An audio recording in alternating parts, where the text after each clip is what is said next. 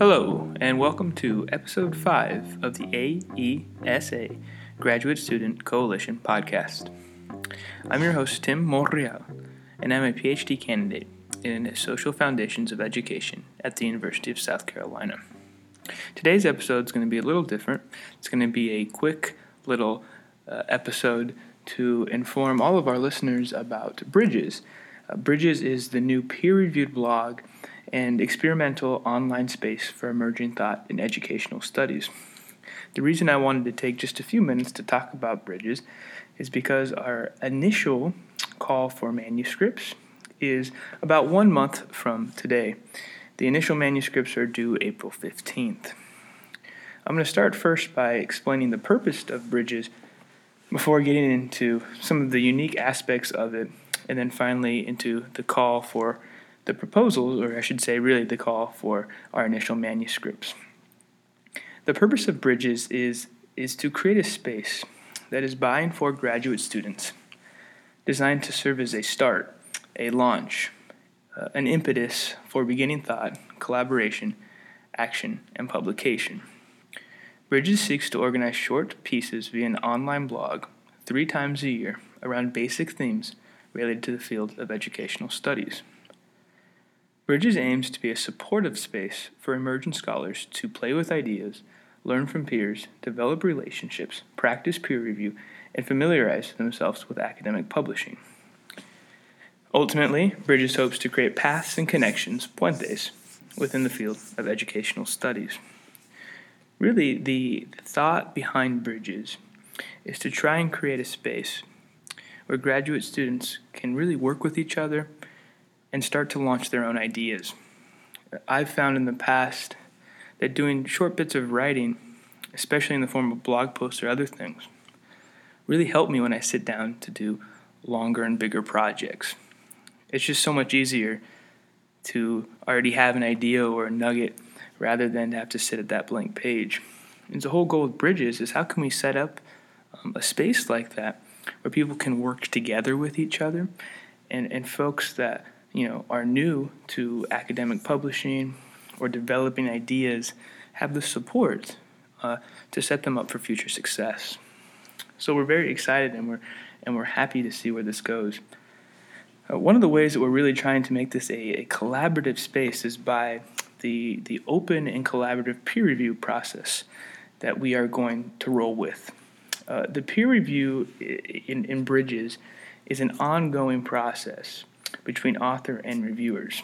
Uh, the, the way I've done this in the past, some other journals that I have written on, is this is facilitated through Google Docs. And what happens is you are assigned reviewers, and the reviewers and the authors actually talk to each other before the review happens. And then during the review process, which is mainly done uh, via uh, Google Docs commenting, you actually can work together. And it becomes more of a discussion, more of a collaboration between reviewers, and hopefully cuts down on some of those uh, kind of nerve wracking and, and also sometimes unhelpful comments from reviewers once again, the whole idea is to make our work better, to work with each other, um, but also to prepare us for those moments when eventually the, the review process will not necessarily be as open and collaborative. Thus, uh, all of the work will be submitted via Google Docs. And to submit a manuscript, you simply share your document with AESA grad students at gmail.com. Additionally, share it to me, Tim, via my email, which is provided uh, in the show notes here. And uh, that way I have it, and I, right now I'm serving as the editor, and then we can go about the process of setting up reviewers. Um, Bridges does use APA citations, but we also encourage authors to include hyperlinks to materials and references. And part of this too is uh, uh is answering uh, Dr. Hilton Kelly's call about what we can do to actually make our scholarship stick, how we can actually make it reach practitioners. And so, not only do we see this process as a way of helping build each other's work up, but it also starts to help us uh, experiment with how we can make our, our scholarship and even our thinking, right? Because many of these projects may be initial, how we can really get that out to the public. Uh, so, once again, all of these processes are, are somewhat experimental, but the, the whole goal is rooted in a more open, supportive, collaborative, and even public scholarship. This isn't to say that there isn't a space for the more traditional peer reviewed work, because of course there is. And I know for me myself, um, I, I do publish in those things, and I, and I have goals, and I have, you know, I, I want to do those things. However, right, we also want to see where this type of work takes us as well. Uh, finally, the uh, not finally, but I should say, we do have an inaugural theme, and it's uh, it, it's around this question of why foundations, and, and even why foundations now. And so, I'm going to read a bit from this call, and then hopefully we can talk a little bit about what kind of pieces we're hoping to get. And hopefully, there'll be a lot of, of great pieces that we can build this first uh, issue around. So, the call for the first uh, issue of this online space. Uh, to describe foundations of education, it is helpful to start with Tozer and Butts' broad definition of the field. Foundation of education refers to a broadly conceived field of education study that derives its character and methods from a number of academic disciplines, combinations of disciplines, and area studies, including history, philosophy, sociology, anthropology, religion, political science, gender studies, comparative and international education, education studies, and educational policy studies.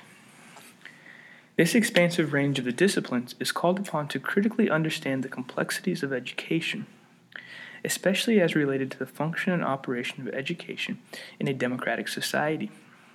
Within the field, there remains a general idea that foundational questions be rooted in the real, concrete problems facing students, educators, and communities.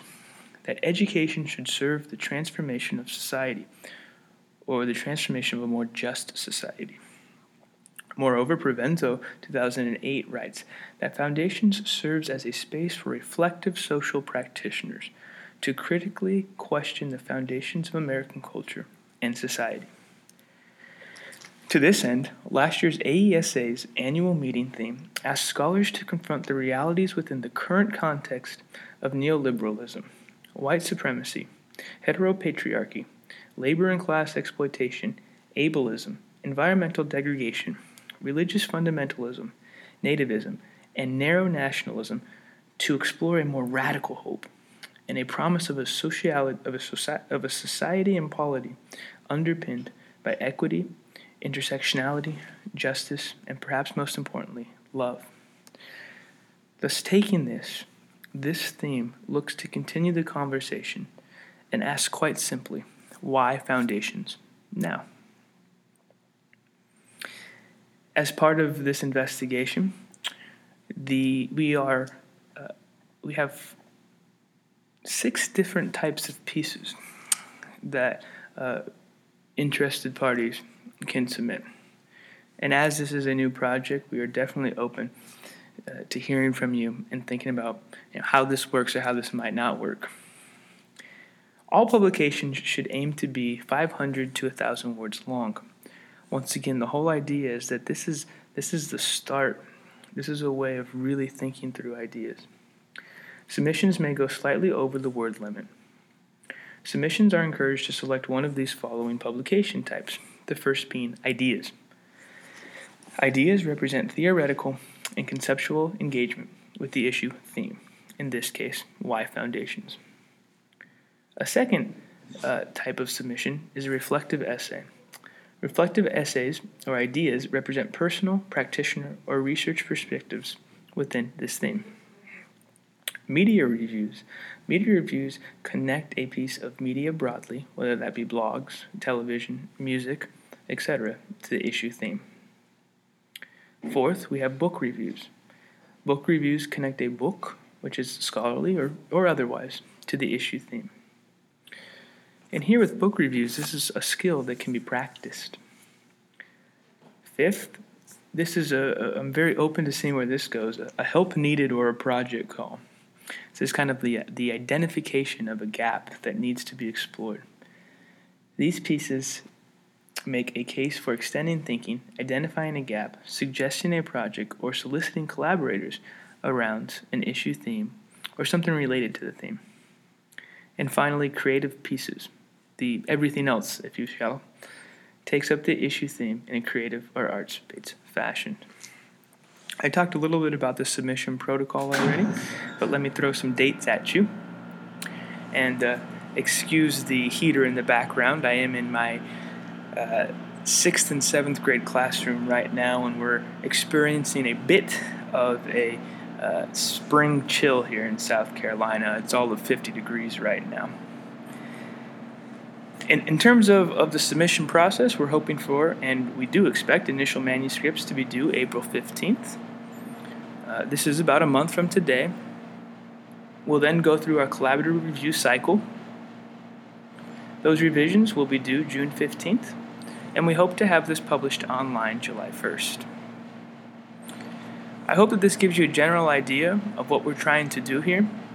Like everything else that we're doing with the AESA Graduate Student Coalition, we're really trying to do this for graduate students, and we're really trying to do this with the intention of making the graduate students ready and prepared for an academic life, but also to have their scholarship make impact.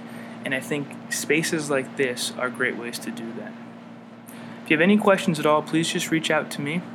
I'm very excited to see what happens, and I'm very excited uh, to create this space and to see where it goes. Thank you so much for listening to this mini uh, episode, episode 5, that introduces Bridges, our new online, collaborative, peer reviewed space for emerging thought and education studies. Please stay tuned as we have some great, exciting episodes lined up for you, including some authors from the Critic Choice Award books for the 2018 AESA Awards as well as some different authors from educational studies, some grad student panels, and lots of other exciting stuff.